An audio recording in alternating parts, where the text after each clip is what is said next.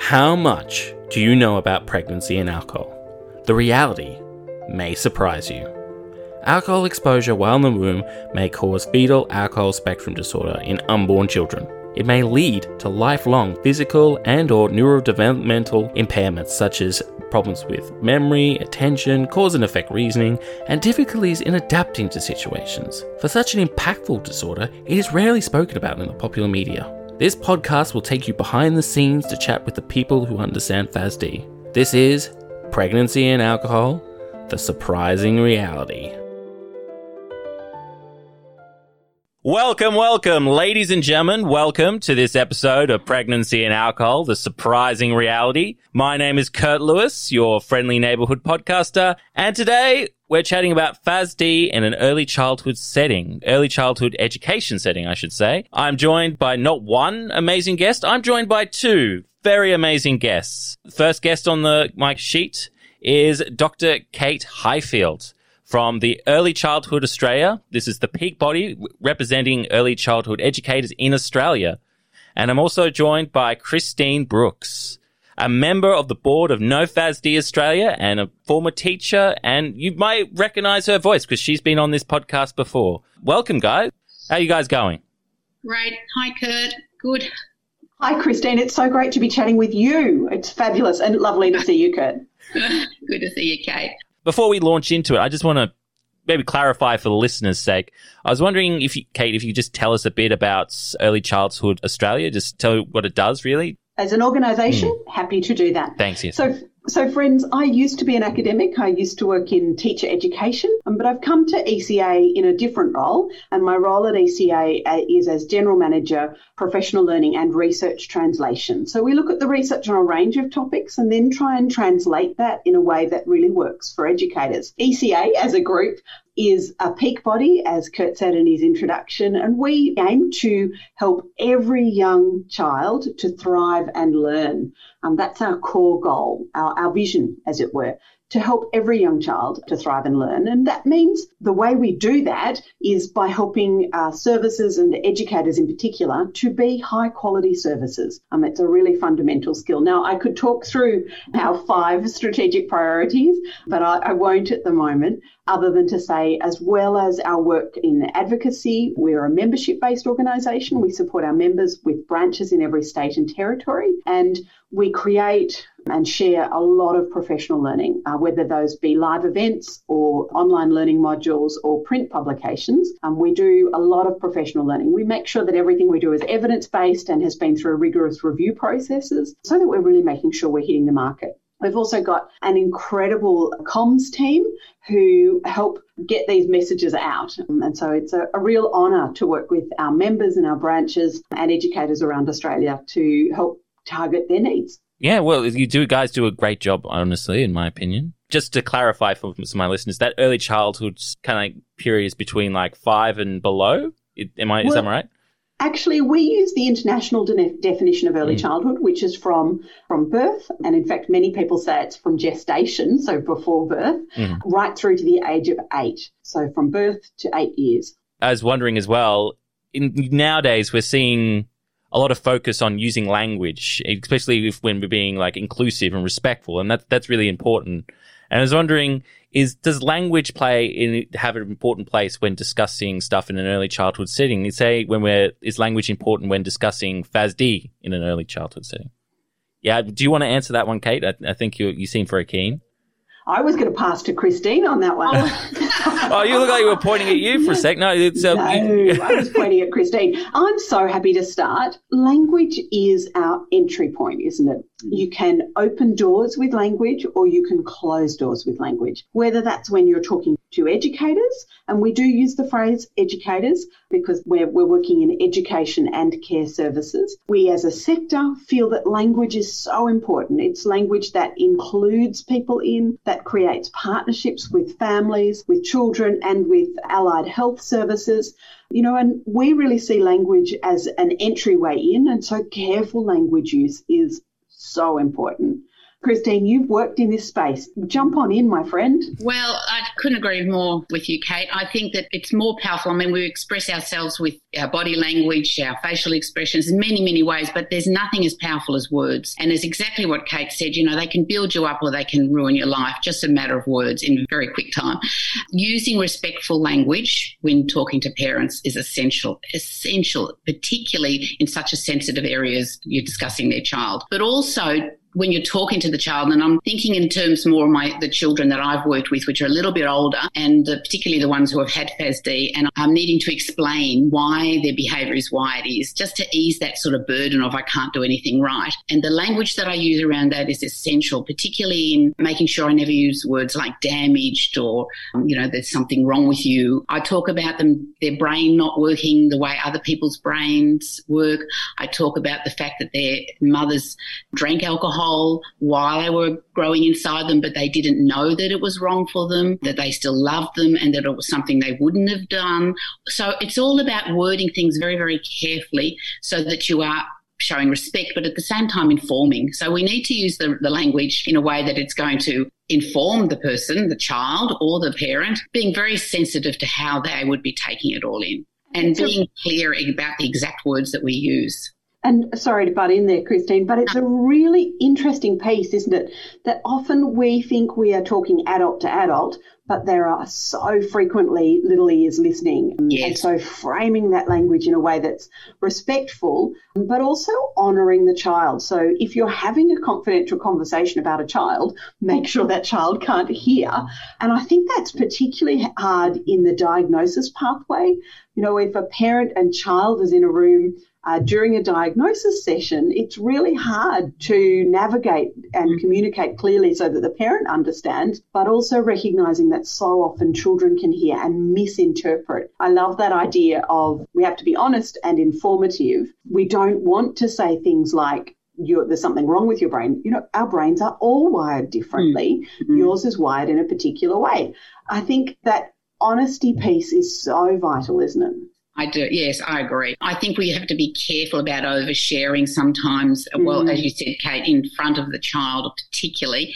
But also, I've always made a point as a primary school teacher to end all these conversations on a positive and look at the strengths, focus on the strengths, and not let that parent walk away with that horrible feeling of, you know, this is the end of the world type of you know, that there's a lot of things can be done. There's a lot of hope and you've got a beautiful child and we're just going to do our best as a team to support you. And I think those are all words that we know, but sometimes we lose that sense of how the other person might be feeling. So it's really important. That respect is huge. It is absolutely huge. We in early childhood, so often, you know, if you think about the sector being educators, so family day carers, preschool teachers, long day care teachers and educators. We'll almost all think about this idea of partnerships. It's a it's a partnership with the whole family. And so when we're using language, that language needs to be not from a deficit perspective. We're not saying something is wrong, but we're building opportunities. But yes. I, I think there's another challenge, and I recognise in the interviews we've done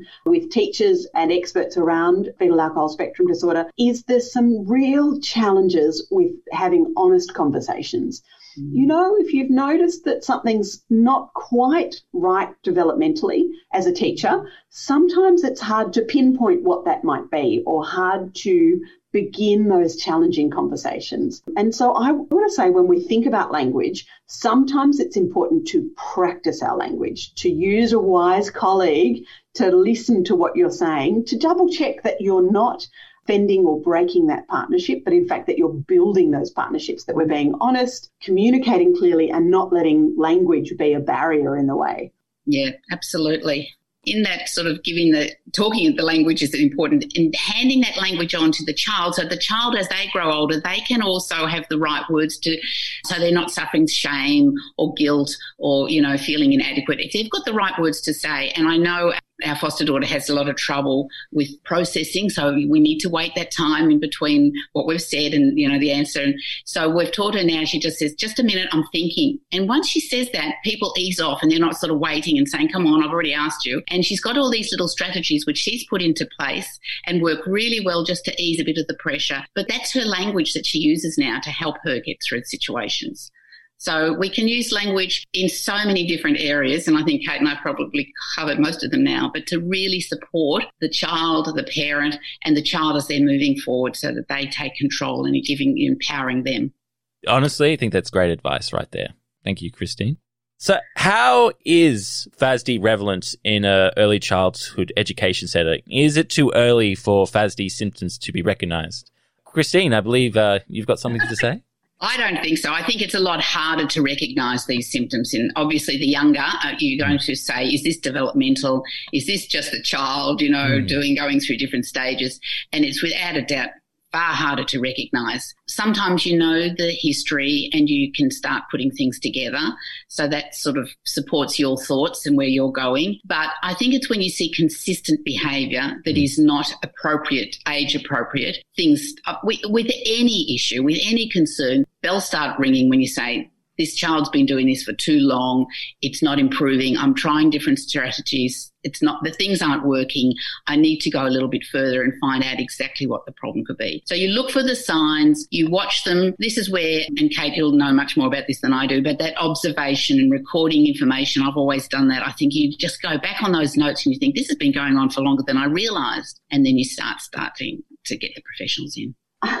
it's a big piece, isn't it? I think there's a couple of components to that question. Firstly, we know that children will often exhibit different developmental trajectories. So, just if you think of a classroom of typically developing children, some will learn to share at a different age to others. Some will learn to hold a fork at a different age to others. There is a, a developmental trajectory, a, a roadway in, in many ways, but some people travel down that roadway faster than others. And our job as educators is to provide a space where everyone is included. You know, we're not trying to isolate or remove a child. In fact, we want to provide strategies in place to include. If you haven't read uh, Kathy Cologon's book on inclusive education in the early years, my friends, you need to go and read that book. It is incredible and it reminds us of that. But sometimes I think FASD is hard to identify,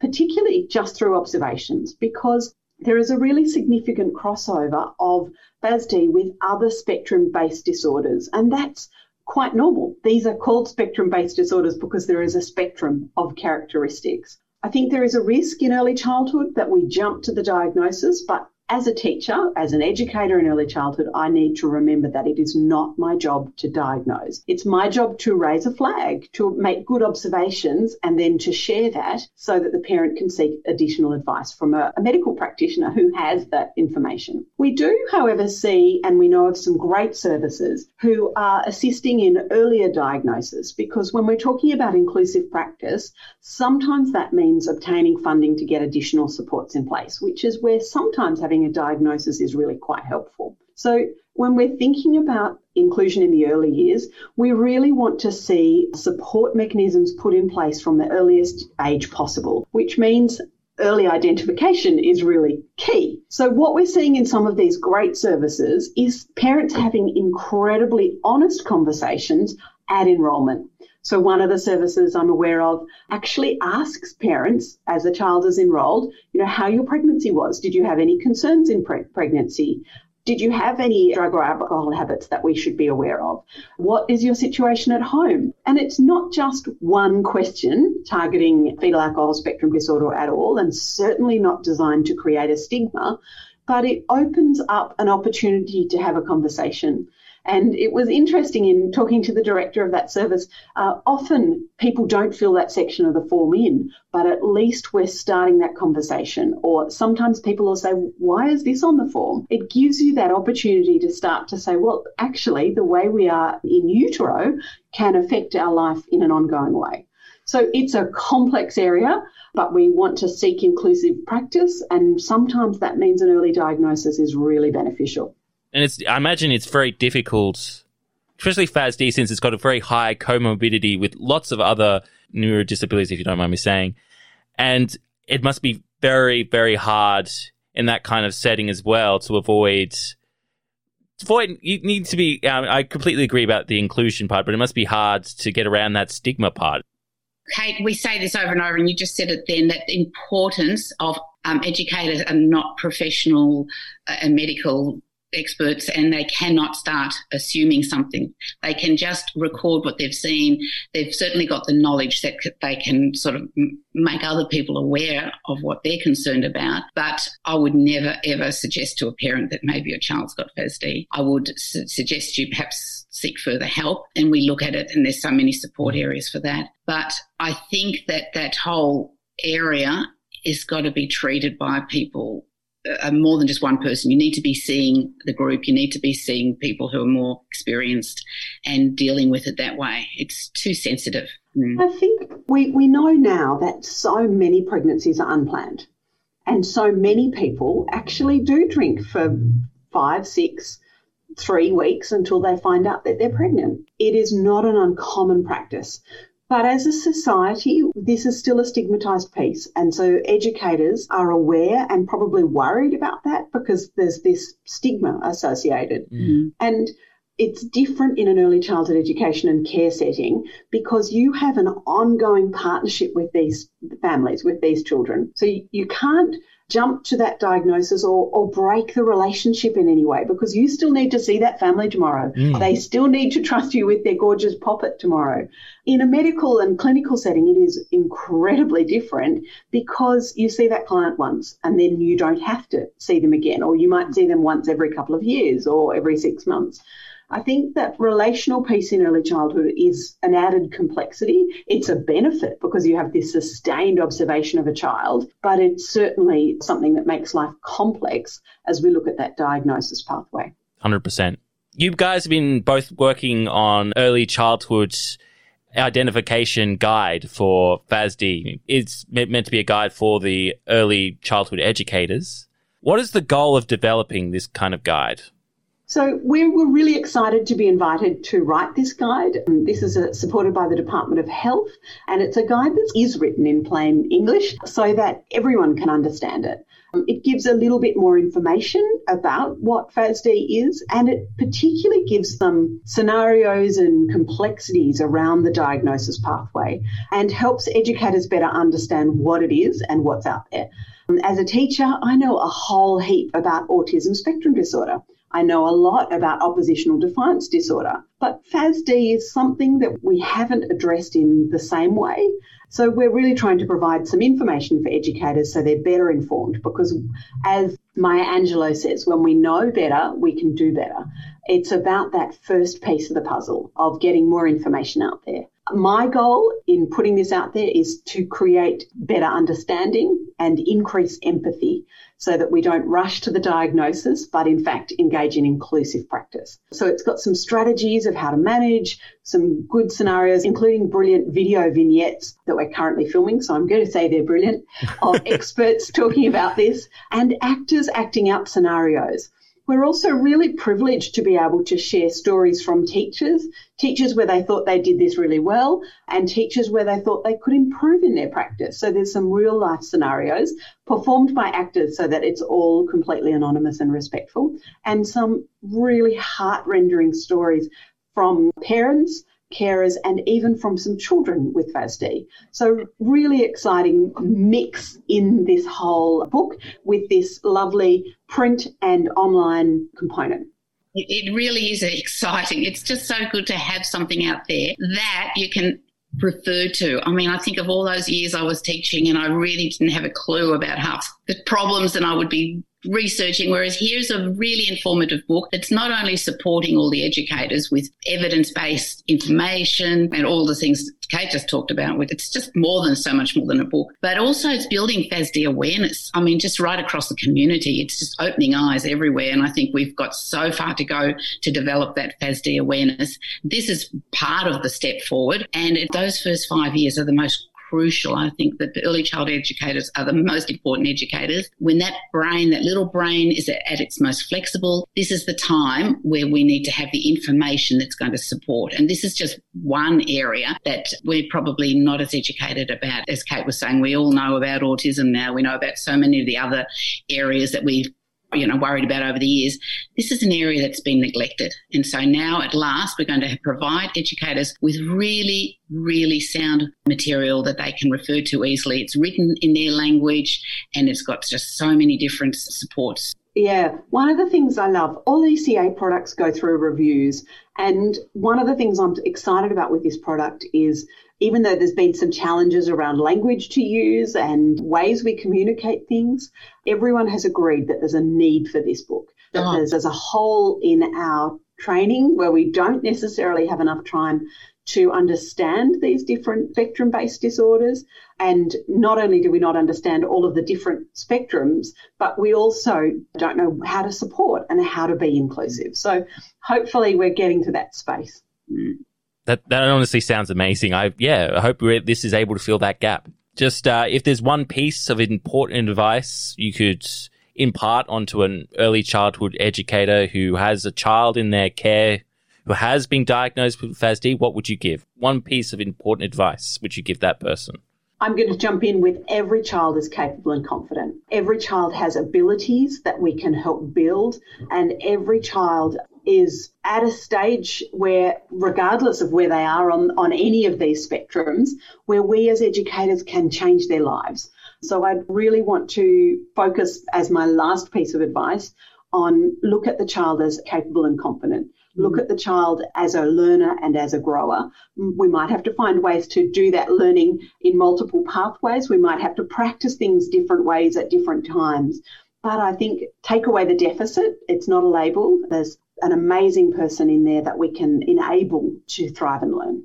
And I'd just like to add, as well as, you know, supporting the child, as well as Kate said, the parents, the family, the people that are there, they need huge support around this. It's one thing to be FASD aware, it's another thing to really understand it. It's a very complex disorder, as all these brain based disorders are. And having a real understanding about that interaction with that child helps you build all those strengths that we've just mentioned. But the family need a lot of support. Just be there as that person that you're going to help them move forward. I love that idea, Christine. It sparked something in me. You know, when we're thinking about cultural awareness, we've gone from being aware of the cultures and particularly aware of our Aboriginal and Torres Strait Islander colleagues into being culturally safe. And maybe that's the step we're doing here is we're starting this journey. So it's not just about awareness, but it's now about support. It's yeah. about providing that safe environment for the whole family. Yes, yes. And and when you gain that understanding, that follows. Absolutely. Well, honestly, guys, I wanted to thank you both, Christine, Kate. Thank you for coming on to the program and chatting with me about this topic. Thanks, Kurt. Right. Thanks, Kurt, and thank you, Kate. Thank you for listening to this episode of Pregnancy and Alcohol The Surprising Reality. Please tune in next week for another episode of Our Little Podcast. If you like this podcast episode, then please show your support by leaving a rating and review on iTunes. Every little bit helps. All rights reserved. For more information about FASD, then please go to www.nofasd.org.au.